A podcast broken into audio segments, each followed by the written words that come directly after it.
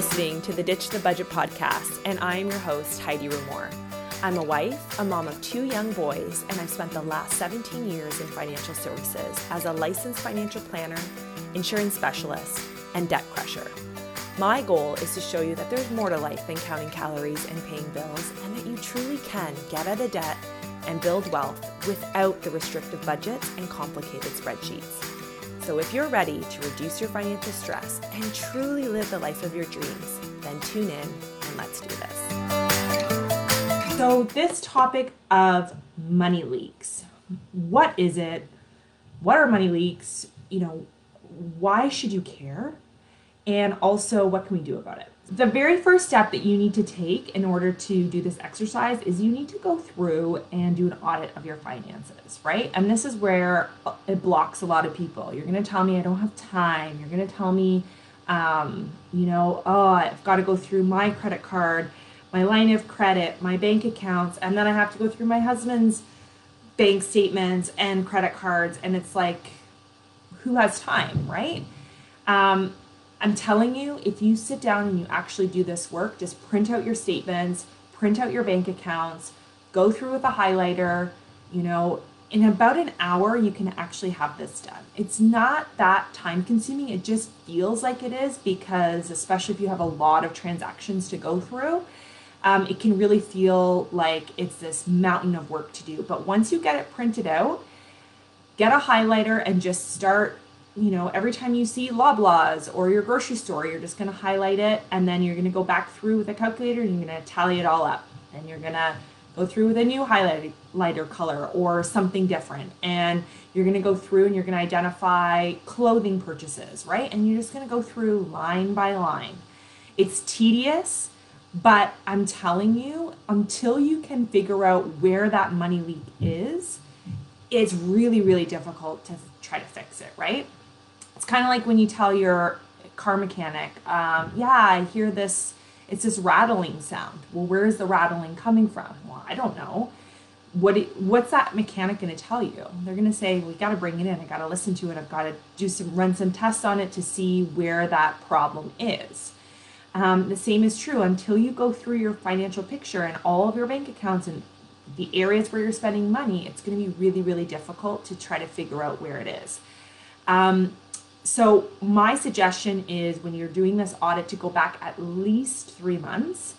Uh, to get a really good picture though, go back a year. Go back, you know, six months if, if a year sounds like it's too much work. Uh, or start with three months and then try to really get a, a better picture of it, especially if you know that there's certain times of the year where your spending is higher. Maybe you have birthdays that are all lumped together in one month, or maybe you just have a very heavy financial month. And so it's really important that you're capturing that to figure out where that money leak might be. So that's step number one. Number two is, you know, is there a discrepancy in what you're spending and what you think you're spending? So many women that I work with, they'll tell me, yeah, I spend $200 a week on groceries. Okay, perfect. Is that true? And they're like, what do you mean? Well, is that is that what your data is telling you, or is that what you think you spend? Because I'll tell you, maybe not so much now being especially with us being on lockdown um, we're really trying to limit how many times we're going grocery shopping maybe it's once a week maybe it's twice a week um, we're trying to limit the interactions with stores so it's a little bit different now but for some of you you know you are still commuting or you are still leaving the home um, for work. And so maybe you're stopping off at the at the convenience store while you pump up your gas and you're making a purchase. Maybe you forget something for dinner and you're you're sneaking into the grocery store really quickly. So all of those transactions coupled with all the different balls that we have in the air they really do impact how our mental math right? And our mental math is just really poor really really poor uh, we just have too much in our head to try to think about all the different transactions that we do, coupled with the fact that we can spend money so easily now, so easily. I like to give this example. Back when, you know, in the 80s, when I was the little kid, uh, and my mom went to the grocery store, if she forgot her wallet, what would she do, right? She would have to leave everything there, and go back home, get her wallet, and come back to the store. Um, nowadays, you forget your wallet. All you have to do is bring out your Apple Watch because you have, you know, Apple Pay connected. Maybe you have your cell phone. You're just going to be able to tap your phone. We just have access to money in so many different ways now. Um, that's very different than how our parents managed money. So it's very important to recognize that that our electron access to electronic spending is actually hurting our finances more than it's helping us. Okay, so we have to figure out how much, tally it all up, and once we do that audit, we have to figure out how much we were spending and what the discrepancy is to what we thought we were spending. That's a really, really important exercise. Is there any area there that you can trim the fat, so to speak? So, for example, groceries is a major source of a lot of people's money leaks. I'll give you three examples of um, the most common money leaks but groceries is definitely the top of the list. Why? Because it's our highest variable cost. It's not a fixed cost, right? Groceries fluctuate depending on what we're buying and what we need. So we can have our staple list for sure, but generally speaking, our grocery bill is not always going to be the same amount every single month, right? So, because it's variable and because groceries is actually an emotional sale, much more than people think, there's a tendency when and when uh, a transaction is frequent like groceries can be and also it's emotional there's a tendency to overspend in those areas. You know i like to give the example that you know we're not going to overspend on our mortgage right? That's a fixed cost it's pretty much set and unless we are intentionally putting more money on our mortgage we're not going to overspend, right? We're not going to be like, oops, I spent too much on my mortgage. No, that never happens, right? It has to be a very intentional um, transaction in order for you to put more on your mortgage than what's necessary. It's not, that's not true for groceries. You can absolutely overspend. And why? Because in our grocery stores, there's also a clothing department now, there's also homewares.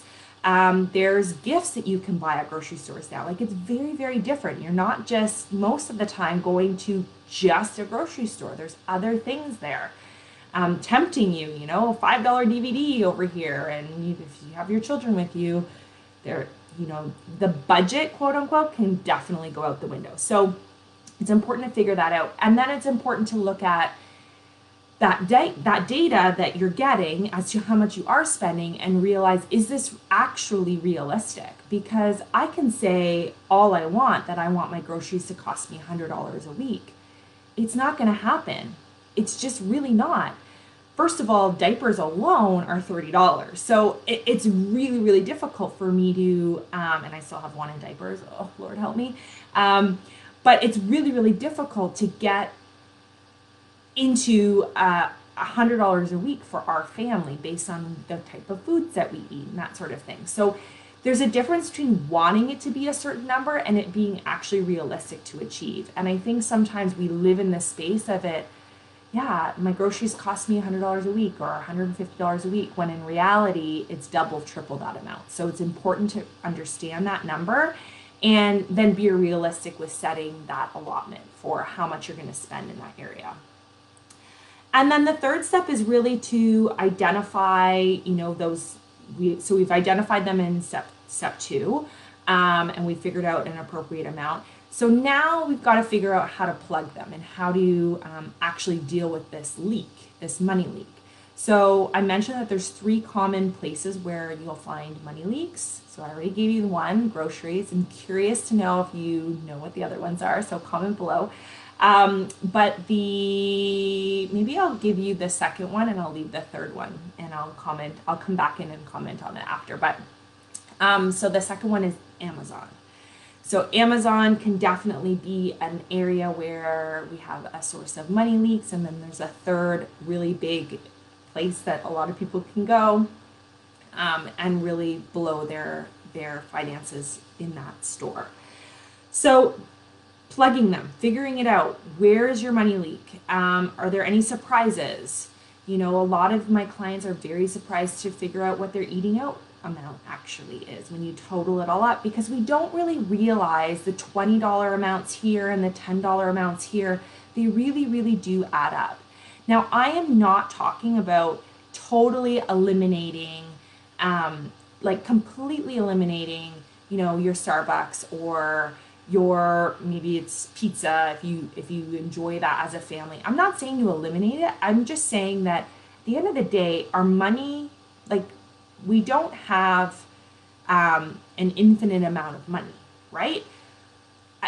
of course, we want to believe that we want to attract money into our world, but at the end of the day, there's only the money that's in your bank account, right? And if you're spending more than that, there's a big problem. So you have to take a look at your overall financial goals and realize is this X purchase, maybe it's a latte at Starbucks, is this latte getting me further from my financial goal or closer to it. Now, sometimes the answer to that is, well, yeah, it's actually not getting me closer. It's not really taking me far away. So then do it, right? Like, in my opinion, I will never tell clients to cut anything out. It's always their decision what to do. But the data tells us a lot. It tells us where our money leaks are.